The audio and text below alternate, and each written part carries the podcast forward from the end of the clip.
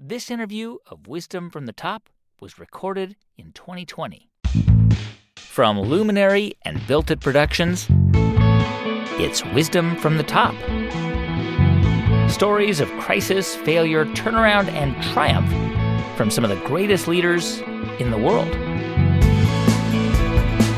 I'm Guy Raz, and on the show today, Peter Cuneo and the turnaround at Marvel.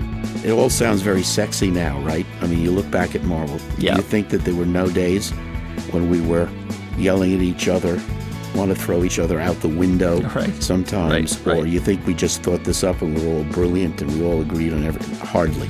Hardly. How Peter Cuneo came to be known as the turnaround superhero who led Marvel back from the brink. Hey, I'm Ryan Reynolds. Recently, I asked Mint Mobile's legal team if big wireless companies are allowed to raise prices due to inflation. They said yes. And then when I asked if raising prices technically violates those onerous two year contracts, they said, What the f are you talking about, you insane Hollywood ass? F- So to recap, we're cutting the price of Mint Unlimited from $30 a month to just $15 a month. Give it a try at mintmobile.com slash switch. $45 upfront for three months plus taxes and fees. Promo for new customers for limited time. Unlimited more than 40 gigabytes per month. Slows. Full terms at mintmobile.com. Since 2013, Bombas has donated over 100 million socks, underwear, and t shirts to those facing homelessness. If we counted those on air, this ad would last over 1,157 days. But if we counted the time it takes to make a donation possible, it would take just a few clicks. Because every time you make a purchase, Bombas donates an item to someone who needs it. Go to bombas.com slash ACAST and use code ACAST for 20% off your first purchase. That's bombas.com slash ACAST, code ACAST.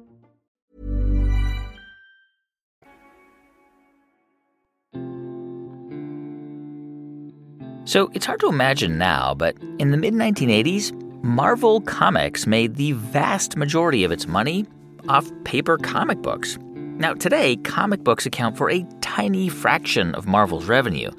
Movies, merch, and licensing fees have turned Marvel into one of the jewels in Disney's crown. Disney bought Marvel for $4.2 billion in 2009, and it would turn out to be one of Disney's best acquisitions. But just a few years earlier, and this is hard to believe, Marvel was on the brink of bankruptcy. So the company brought in Peter Cuneo to help save it from collapse.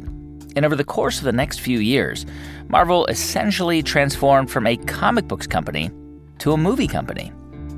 Today, Marvel films like The Avengers and Spider Man regularly top the box office. But back when Peter came aboard, the company was struggling to figure out how to use its more than 7,000 characters in ways that could make it profitable. And the choice to even bring Peter to Marvel seemed unusual. After all, his previous experience was running brands like Remington electric razors and Clairol hair care products. But Peter was also considered a steady hand. It's a quality he believes he developed as a young officer on a destroyer during the Vietnam War.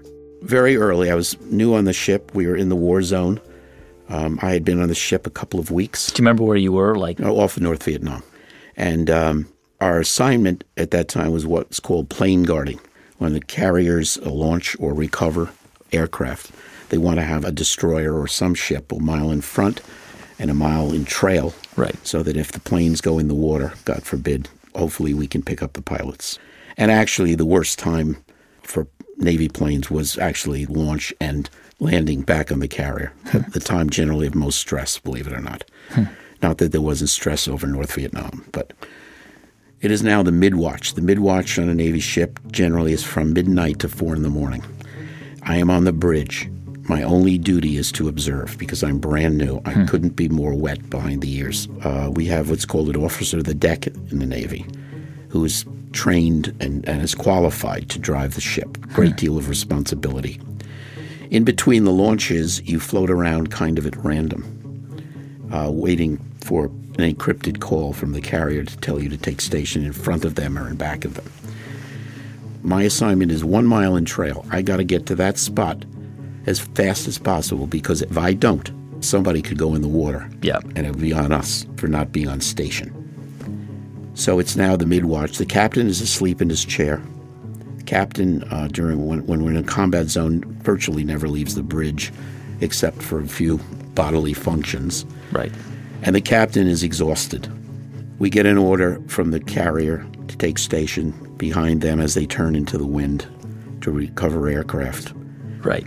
The officer deck does the required calculation and he gives an order to the helmsman, and we come to flank speed, which is full speed.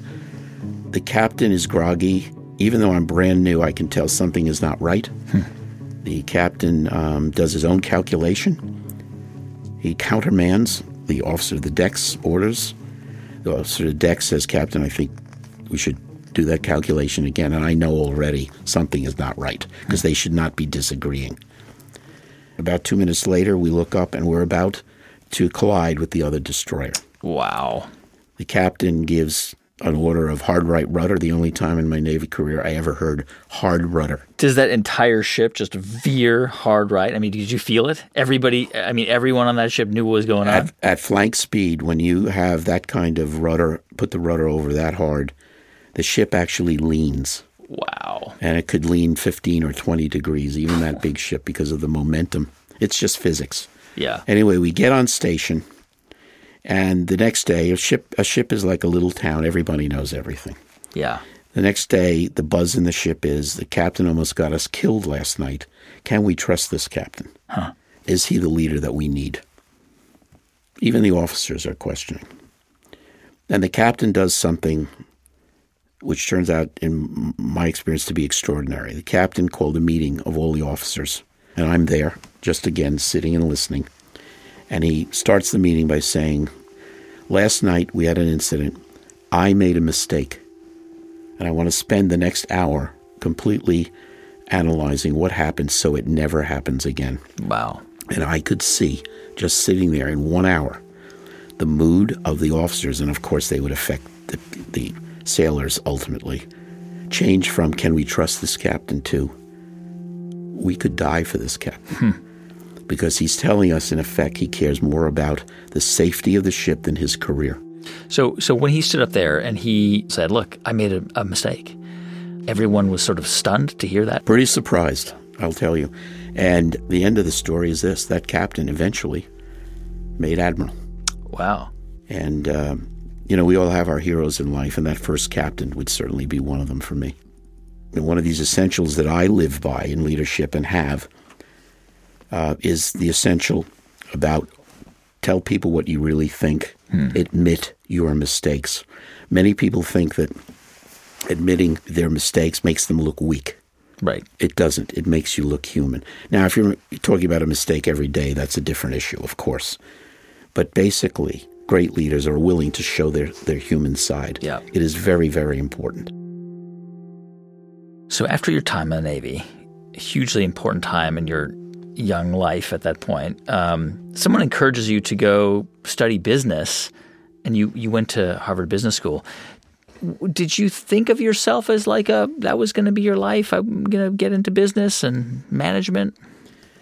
No, I had had a good run in the Navy, and my three years of active duty that I was required to serve were coming up.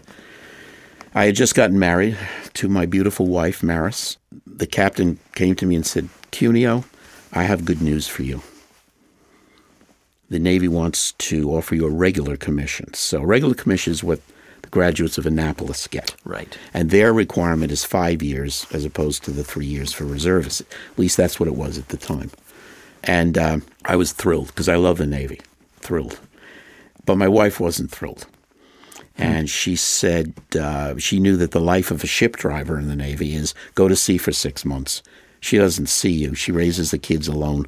And that wasn't for her. And I had to respect that. She'd already been around the ship You, for you had months. seen yourself basically maybe having a career in yes. the Navy. Yes. I love the adventure of the Navy. That's really what it came down to. It's that simple.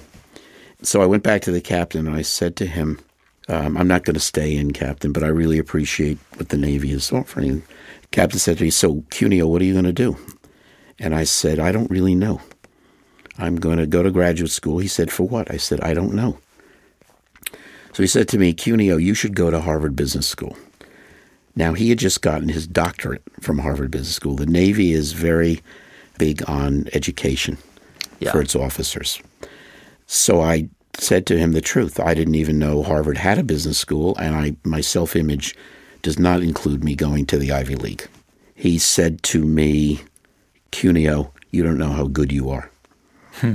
And of course, I just took it at that time as, oh, he's being nice. Yeah. You know. So he said, do me a favor, take the business boards, which I did, and I got a very high grade. Yep. And of course, that changed my life. And by the way, my beautiful Maris is now my wife of 48 years. Congratulations. Thank you. Okay, so you go to Harvard Business School, and then you, you graduate around 1973. Um, and you were at this this conglomerate, W.R. Grace, for a few years, I guess, um, uh, focused on, on consumer business.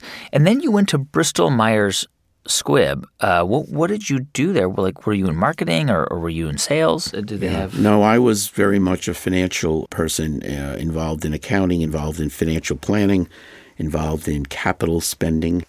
So I got to get the sweep of a business very quickly, which was very useful. And I learned how to analyze the success or failure of a business, at least from the numbers. Now, there's a lot more to that, that particular challenge, as you know, than just looking at numbers. But that was the start for me. Did you? I mean, you would end up spending, I think, 14 years at Bristol Myers Squibb with, with different divisions, Clairol, Black and Decker. Did you see yourself when you were there as a lifer? Yes, I thought that I was good at it. I will say there were times when playing the game of big corporations. Yeah. And I was skilled at that game. But deep down inside, I really wanted to know okay, that's great that I can do this. Uh, but, you know, when only 10% of your time is building a business, the rest is politics or dealing with uh, just bureaucracy, I was always interested in back of my mind, you know, maybe I can get something that will be a little different. What happened to me actually was turned out to be very fortuitous was that I was thrown into my first turnaround. It was a small division of Clairol. Which is beauty care, right? It was beauty yes, products. yes. But there was also a, an orphan division of Clairol called personal care products like uh, hair dryers, hot Oh, oh, rollers, right, okay. curling irons, Right. foot spas, and so on. Right. So not a on. not a hugely profitable. no, and Right. very controversial. Like ma- many people in corporations say, "Why are we even in this Well, business?" yeah, because I mean, curling irons, the profit margin is not going to be the same as bottles of shampoo, right? Yeah. Exactly right. But I was tossed into a situation. I was asked to take over the international division. It was a small business doing business, though, in 25 different countries. Hmm. Was the question posed to you, Peter, should we shut this down, or was it, Peter, we need you to save this business? No, there was no shutting down. That was never you had to save that business. Right. Okay, so you didn't have a whole lot of room to maneuver. No, no. So was it a marketing problem? Was it a was it an efficiency problem? What was going on? It is it was primarily a leadership problem. I've done seven turnarounds, and I would tell you that virtually every one was mostly a leadership It's problem. not about it's not about inefficiency. It's not about bad marketing. It's about managers or management. generally speaking, sure, there's some of those other things like poor marketing. Uh, but I've my career has been in businesses that you call creative businesses. Yeah. By that I mean that they are they were not dependent on technology for success or failure. Uh, competition was not going to come up with a new hair dryer, for example, that was going to blow your product out of Right. the water. So what was the leadership problem? It's attitude. The leadership in that case tended to be very omnipotent, uh, was not in touch with the employees.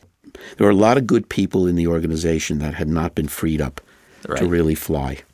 And I had to, over time, find those people. And so once they were given more responsibility and allowed to actually drive some of the business, we started to have success. There was one other very big factor.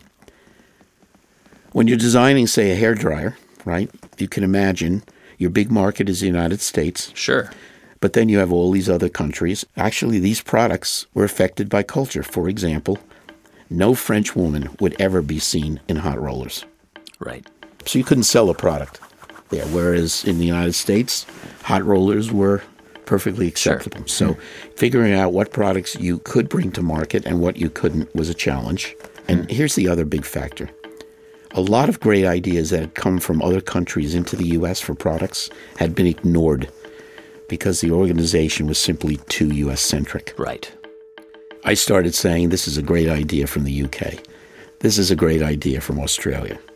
You know, this is a great idea from Norway. We're going to maybe adapt this for around the world. And that was a big change for the organization. The biggest thing about turnarounds in general is the company or the organization may be bankrupt financially, but they're always bankrupt from a cultural standpoint. The value system of the organization has to be changed. It's been so torn down, you essentially have to rebuild it from the ground up. People expect to lose. Yeah. All right, so you eventually would leave uh, Bristol Myers Squibb and then spend about uh, three years, I guess, on a similar turnaround at Black and Decker, um, and then '93 you end up at Remington. How did that come back? And, and by the way, this is a company I should say that made the the Remington microblade razor, right? As close as your blade or your money back. It was this was a famous commercial. People probably remember that. What, what was going on at the company in 1993? Uh, Victor Kiam, who was the father of advertising that was what we used to call CEO advertising. Right. The He- his CEO face was went on on TV. went on television. No leader, no CEO had ever been willing to actually put their face Yeah. on advertising before. And it was largely a successful company Yes, for a while, right? For a while, yeah, definitely. was there competition from straight razors, from other electric razors? What, what was happening? There's that competition. There's uh, always, but I think what had happened is that Victor had some setbacks financially with the New England Patriots. He bought the New England Patriots. Yes. Because he just loved football. And so, I don't know the details actually. Yeah. Uh, his deal may not have been as lucrative as it might have been. right. But how did that affect Remington? I mean, it's a separate thing. Well, right? because he was having financial reverses there, he had used his ownership of Remington as collateral Ah, I see. Okay. on loans to buy the Patriots. Right. So the banks are saying, well, wait a minute. This is uh, an issue. And then he was spending a lot of time on that and less on Remington, and Remington started to, Really declined. uh, to, to decline. So, so- what happened? Did you get a call from him or Yeah, somebody? so I had known Victor. Uh, believe it or not, uh, I had done a joint venture. We, we had sold Remington shavers in Germany when I took over that the, my first turnaround, which was the At Bristol Myers. Right, right. Okay. How close were they at that time to bankruptcy? the company was strained. The company, you might argue, was in virtual bankruptcy, not legal bankruptcy. If you looked at the kind of loans they had, Wow. and what have you, it was just felt we needed uh, somebody to come in that had you know could put full time in on the job, and I had been on the board, so they asked me to do it. What attracted you to, to the job? I mean, was it was it so the at this- challenge? yeah, yes. At this point, I, I, I have to tell you, I, I, am, I am now officially addicted to turnaround okay. challenges. Right. I enjoyed doing them. I, I had had success. Um, I also will tell you that my sense of risk coming back from the Navy in Vietnam was very different Hmm. than most human beings. You're going to make a lot of people unhappy, and the outcome is uncertain. Hmm. And initially, everybody's scared every day that works in the company. So it's not for everybody. So, what was what were some of the things that you had to do to stop the bleeding? Well, the advertising was a factor. Ad, uh, Victor had been advertising, as you described very well, for many, many years with no change. Essentially the same advertisement. The product he was holding up was the same product from six seven years before. All right, so you get to the company, and I'm presuming, I'm assuming to you have to make cuts. You have to cut staff. So the biggest change was moving manufacturing to Asia. because it was being made in Bristol, Bridge- in Bridgeport, Connecticut. Right. And we didn't move every product, but we moved the products that made the most sense. And of course, that meant there were less jobs in uh, manufacturing, less American jobs. I often, though, um, when when I hear politicians, even today, talking about moving jobs back Yeah. and forth, and we're going to retain jobs, the reality of of some of these jobs is really very simple. If you want to save the company and all the jobs, so I I would argue at Remington I sh- saved most of the jobs, but not all. You're going to have to ma- adapt. Your competition is already in Asia. This was the case at Remington Right. making competitive products at the same quality with far less cost. Like uh, these are like Asian manufactured Norelco and other brands. Uh, yes, Right. yes. You basically have to go there. There was that aspect. And of course, our costs went down substantially and we became much more competitive. Right. You were there again f- three years. This is starting to sound like a pattern. Three years, two and a half, three years. In that three year time period, uh, you essentially helped to sell this company to a group of private equity investors. I think you sold the company for about two hundred and twenty-five million dollars. Was that a good deal for Remington? Was it? Uh, did it? Did everybody walk away with some money? Sure. Um, you're going from a company that has is losing money, so potentially has almost no value, Yeah. to 225 million dollars in three years later. And so Was uh, Victor happy with that outcome? Victor was happy, um, but I also always thought that he, you know, the idea that he was no longer associated with Remington was hard for him. was very hard Sure, for him. because it was his baby. Yeah, but if you run the numbers, he made about hundred million dollars So he did on well. the, on the sale. Yeah, as did his partner, Ike Perlmutter. So that's another reason, you know, I got called to go to Marvel. and this is your bridge to Marvel. My question was going to be, how do you go from a you know electric razor company to the biggest comic book company? But it's this guy Perlmutter. Yeah. Perlmutter was the co-founder, or the co-partner of Remington.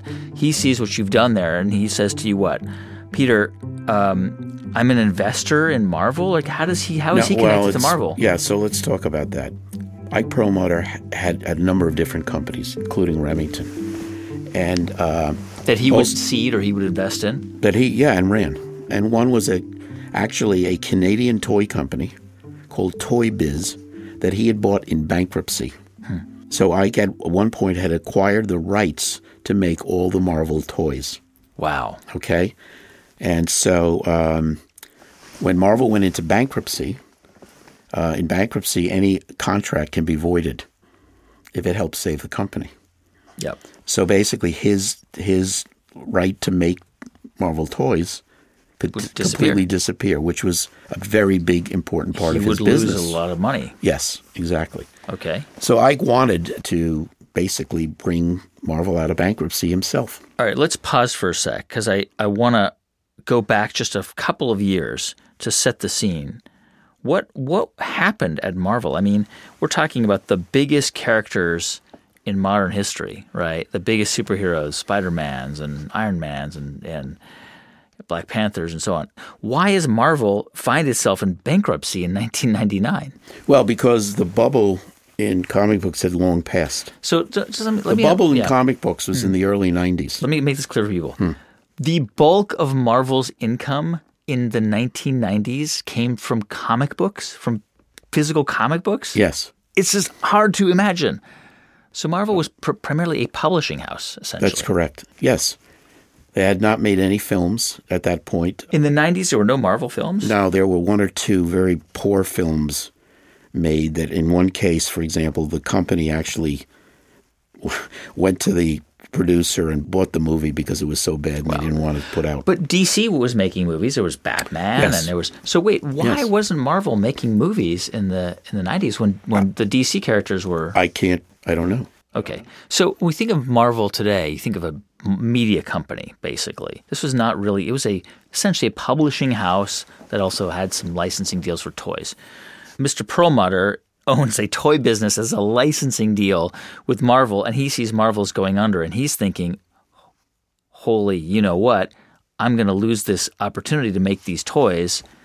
So he what? He calls Marvel and he says, hey, I have someone for you? No, after a two year bankruptcy, he succeeded in getting the judge in the case to accept his plan for the company going forward. So he had to And so he brought Marvel out of bankruptcy.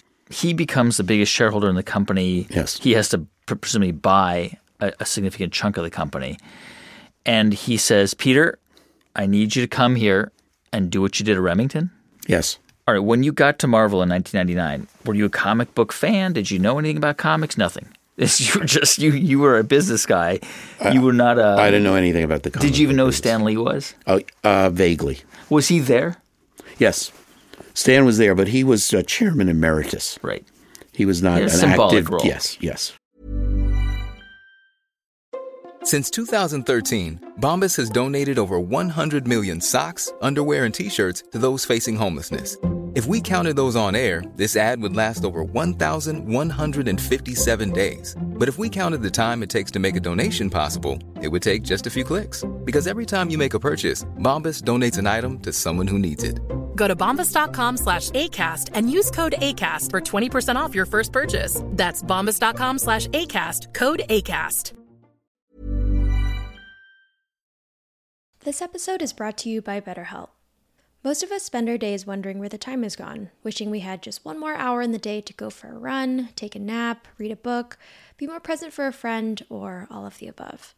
And the best way to make sure there's time for what's important is to, well, spend the time figuring out what that is. Therapy can help you figure out what's important so you can spend more of your life doing it. Therapy isn't just for those who have experienced trauma. It's also so helpful for learning how to set boundaries and empowering you to become the best version of yourself. If you're thinking of starting therapy, try BetterHelp. It's convenient, flexible, suited to your schedule, and totally online. Just fill out a brief questionnaire so you can get matched with a licensed therapist. And if you're not totally connecting, you can switch therapists at any time for no additional charge. Learn to make time for what makes you happy with BetterHelp. Visit betterhelp.com slash wisdom today to get 10% off your first month. That's betterhelp, H-E-L-P dot com slash wisdom. All right, so you've got a bankrupt company, but an Well, we're out of bankruptcy. out of bankruptcy, Technically now out of bankruptcy. which is really still, actually the one of the worst places to be because no one wants to. Right? You got no cash. good people leave. You've got no money. Well, we came out of bankruptcy. You do have a, a, a new financing. The reality is, most of the time, these capital structures coming out of bankruptcy are almost as bad as what you had when you went in. All right, so your core product that was fueling the business for the last previous decades, comic books, that was not going to be your future. You knew that. Correct. So l- let me tell you what happened. I was on the job about six months. I knew nothing also about making movies. The movie business was actually the brainchild of a guy named Avi Arad. He was a big partner in Marvel, and um, and Avi had moved to uh, California to get us into into more films.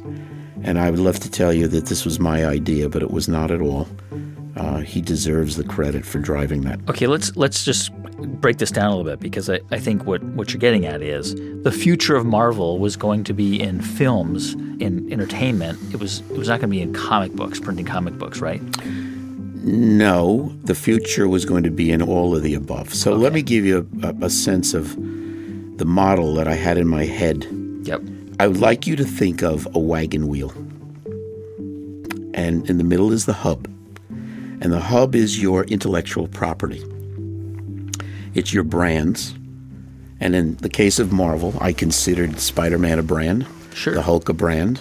I looked at them just like I, had looked at other brands At and other shampoos businesses. and at uh, curling irons and You had right, a long range okay. plan for them, Right. how to grow them, Yep. how to how to monetize them, and so on. That's your IP. And then you have various spokes. And the spokes are either media forms that you're participating in or consumer product categories that you're participating in. In the case of Marvel, it would be generally by licensing. And that would be toys, and Right. games, Right. and okay. right. So what did we have when I was six months in? We only had two businesses. what were they? We had the comic book business. Okay, So call that the print media spoke. right. We're in the toy business because Ike Perlmutter's toy company, print media toys, and a little bit of other licensing. That's it. It's a very shaky wheel. Yeah. Now, the rim of the wheel is the synergy between all the spokes. So if you think about Marvel today, if you go to the movies, you're going to buy toys for your kids. You might get them back to school products or confectionery. Uh, you're going to play the video games. Uh, if you play the video games, you're going to go to the movies. It's all intertwined now. But at that time, we had two, only two spokes. And uh, you've got Avi Arad, who's starting to look into movie potential. First of all, to make movies is very expensive. Um, I'm assuming you didn't have any cash to build a movie studio. So did you just go to a movie company and say, "Hey, you guys can make this movie for us"? Yes. So uh, Avi had started relationships with a number of the major studios. And in fact, those did play out as time went on. For example, X Men 1 came out in 2000. Right. We had done that with Fox. Spider Man 1 came in 2001. We did that with Sony, Right. Columbia Pictures. Hulk 1 came out the next year. And we did that with uh, Universal. And did Marvel make a lot of money off those? We actually did okay considering we invested zero funds. Right. Not a penny. You just gave Our, our, your our- we got to share the revenues. Okay, but the movie studios are getting the bulk of that. Yes. I- I read that at one point in 2000, Marvel had three million in the bank, which was barely enough to cover its needs. The stock price was like down to 96 cents a share, something like that. Okay, you've got some of these movie things are moving forward, but I have to assume you had to create a plan for how to move forward. Sure. Yeah. What is the plan that you you sort of lay down? Well, let's start with the capital structure. We really cleaned up the capital structure. And then look, the movies just exploded. Yep. I think many people do not appreciate the power of the comic book community. Comic book community influences popular culture in many ways, not Yeah. just comic books. You see it more today now. Yep. Their opinions on quality or not quality really matter. And so for X Men, which at the time was Marvel's, I think, most popular comic book, still 1% or less of the population in, in the United States is in the comic book world. Wow. Yet the film premiered on a Friday morning. So Friday at midnight, the lines were around the block at movie theaters. Wow. And when people start to hear that, they say, you know what? I don't know anything about com-. people. Even X Men, they didn't even know it was a comic book. And Yeah. had no idea. Yeah. Uh, I got to see that movie, Yeah. and that's how it started. from what I understand, right, the real turnaround happened when Marvel decides to produce the movies itself, to actually invest money in building out a facility to make the movie instead of going to the big big movie houses to essentially become a movie house. We were doing quite well even without that change. However, in 2005, and this is again, I want to give credit to somebody else on this. In 2005, I was actually vice chairman of the board. You become vice chairman, I think, in 2003. You sort of lead the turnaround, and then you hand the reins off to a new Right, team, and you became vice chairman. I became of vice the, chairman. Right, okay. So we had a guy named David Maisel who had a dream that we could create our own studio, and, and there was a lot of skepticism Sure. in the company and in the in the investment community. How the hell can Marvel suddenly create a studio like the big? We had made something like fourteen films before we started talking about our own studio, and we had a, in effect apprentices because we were not just walking away, we were on the set every day. And you basically can hire the same talent the studios do. They're all freelance in effect. They come in for a project, and when the project's completed, they get paid and leave. Yeah. And uh, by having our own studio, we could keep all the money for ourselves instead of splitting it with the studio partner. Yeah. And in fact, we were able, through a lot of efforts, including David's, to raise 500 and a little over 500 million dollars to fund the studio in a deal that will never be repeated again in the motion picture business because we gave away no equity. But the reason we're able to do this is we had the greatest track record in the history of film as measured by average global box office. Hmm. Nobody was close. And we had this lineup. Marvel has 7,000 characters. Yeah. And the A list might be 12 characters. We made films from the A list, maybe half of those characters. So there's a lot more to go. And then there's the lenders saw that as great potential. I mean, it's hard to believe that that Marvel, I mean, Avengers, the X Men, I mean, uh, Black Panther, Iron Man, all these characters, no one was making movies with them in the 80s and 90s. I think I think uh, there, there's a number of reasons for that. One, the films that had been made way back, 70s, 80s, tended to be very campy. Men in tights, we often call them men in tights movies. The special effects did not exist. The computer generated imagery technology did not exist. They were, you know, just not very good films. Yeah.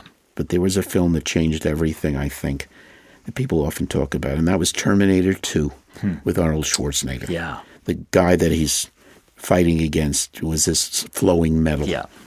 And that was like, oh my God. Yeah. Now we can actually make films where characters have powers and they do things.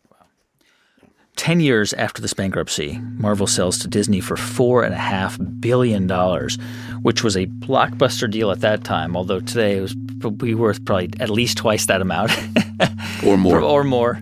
Um, Disney's done very, very well with that franchise. Um, I mean, right, 7,000 characters.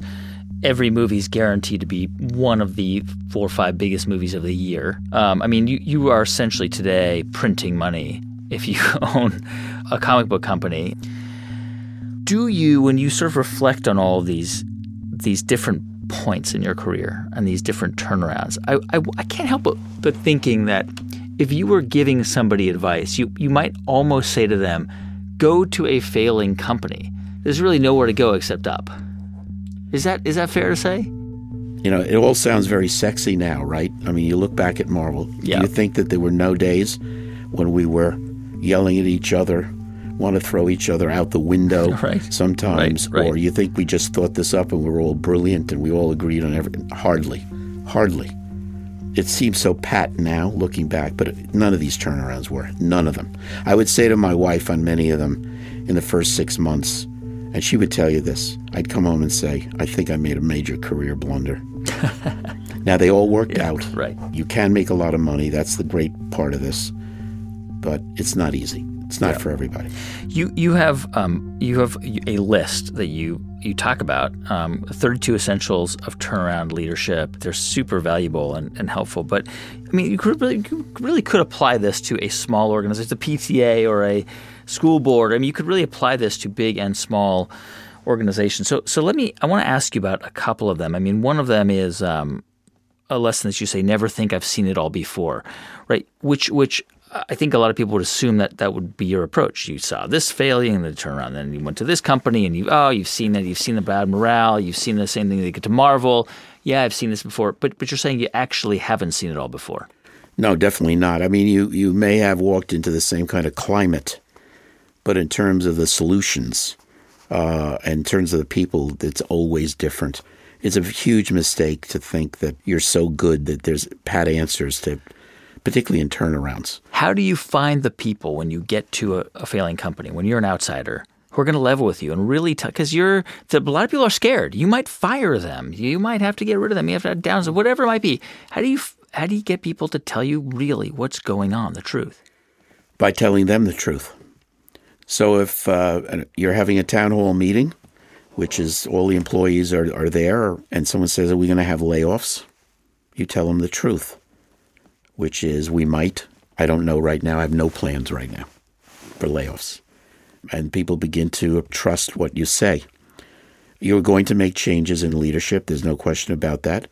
There are various ways to find out who has the mentality to handle a situation where, as I said before, there's great uncertainty and who can't.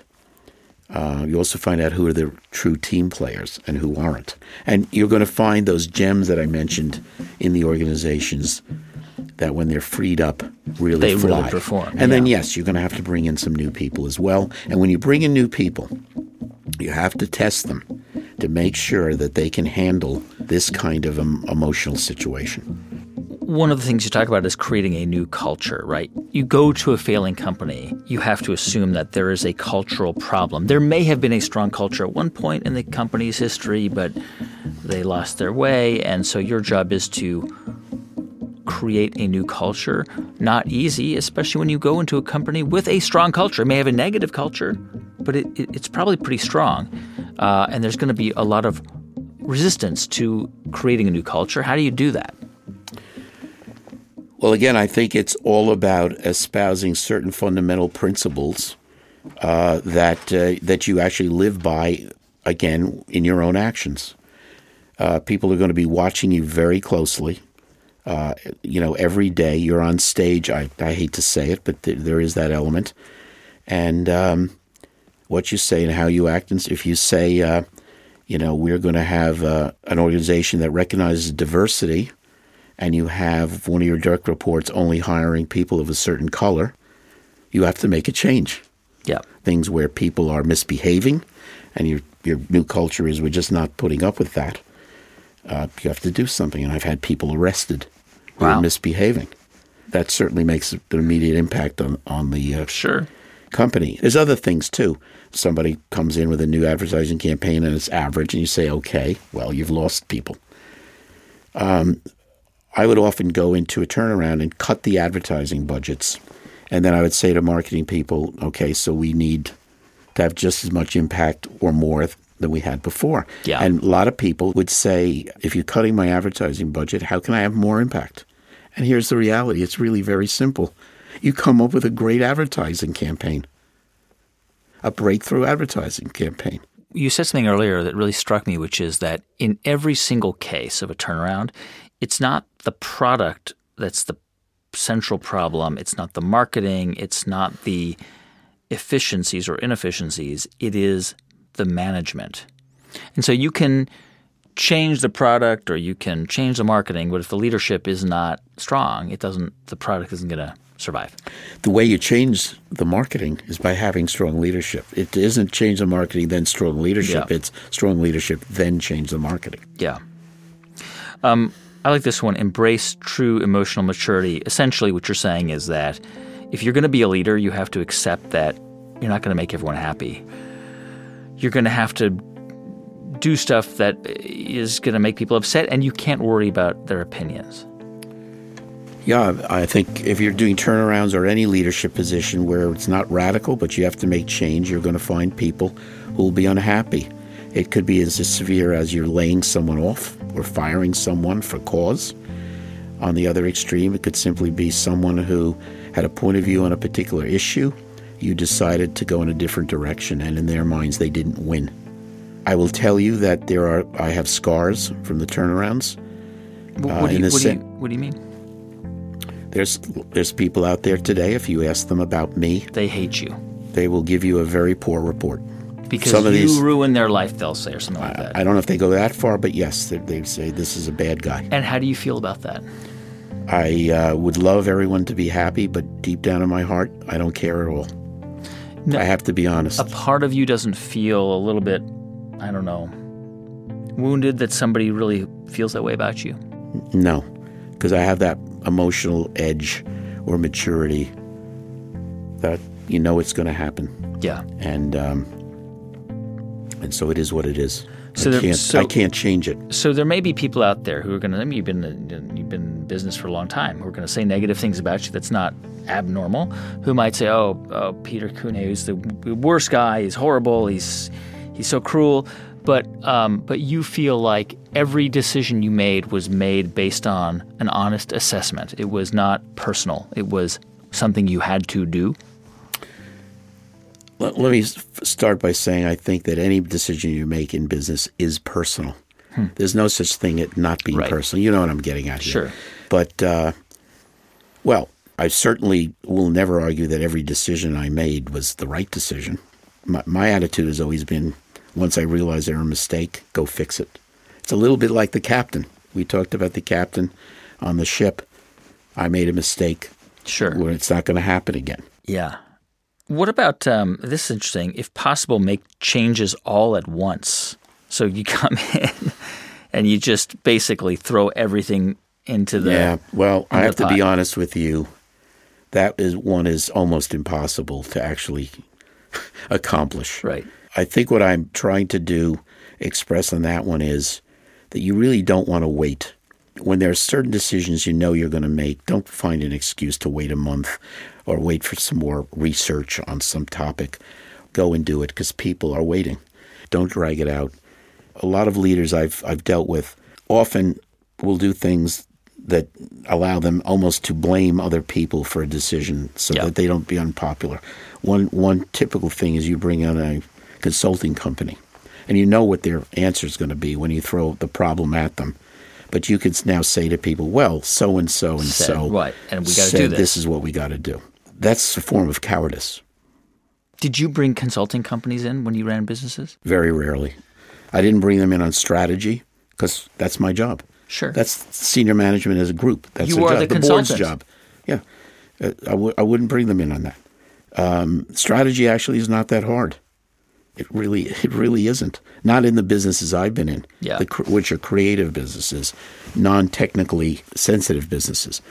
But if there's something that I didn't have any background in, and this happens occasionally on turnarounds where I just have no background on a particular area, then you bring in someone for that to help Yeah. you with that, Yeah. but not for for general stuff that's really just my job. Um, I mean, there's some CEOs who are, you know, they're in it for the long haul. Bob Iger and some of the Hubert Joly who's been on the show from Best Buy, and I mean, they they are they love being CEOs. They love being managing big organizations for a long time. Is it fair to say that that is not a what you like to do, b your strong suit? That really you are an expert in coming in, figuring out how to save a company, how to you know how to put out the fire. There's a fire, you got to put it out, and then you move on to another company. That that really being a long term CEO is not really your area of expertise. Absolutely. I would never hire me to run a good company. I think I know what I'm good at and so on. And yeah, my average length of time on a turnaround has been about three years. And uh, that's at the time when you start to feel, you know, if I get run over by a truck tomorrow, the company will be just fine. Yep. And so your strong suit is really saving the company, putting it on, back on the right track. Let someone else. And then handing the reins yeah. off to somebody else. Yes. Do you think that leadership is something that you just inherited naturally and knew how to do from a young age, or do you think it's something that you learned and something that most people can learn? Your essential lessons. Do you think it's it's a learned skill, or is it a natural, innate thing? Not at all. I think this phrase about natural born leader is very misleading. It doesn't exist in reality. No one is born naturally as a leader. You learn it from life's experiences. You learn it from how you're raised. You learn it from taking risks. Some of the risks won't work out, but some will. That's where you learn a lot about yourself if you're honest with yourself. When I was eight years old and my father was called up to go into the Korean War, we went and lived in several different cities as part of that. Uh, we were in the South, we were in the Northwest, and we were in San Diego. And even as an eight year old, I could see that there were differences in America, regional differences in how people thought.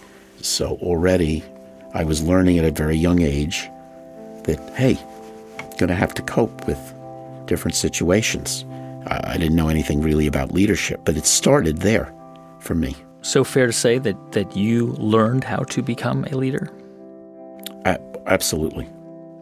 Your your last um, uh, lesson in turnaround leadership is know when it's time to go. Clearly, you followed this. You've known when it's time to go, and and to be comfortable with it, I guess. To just make peace with it. Yeah. So at Marvel, after three years, I went to them and said, I think it's time for me to go. My self image, at least in that particular area, is pretty accurate. I know when I'm going to start to get bored, won't be as effective, and it's time for a change.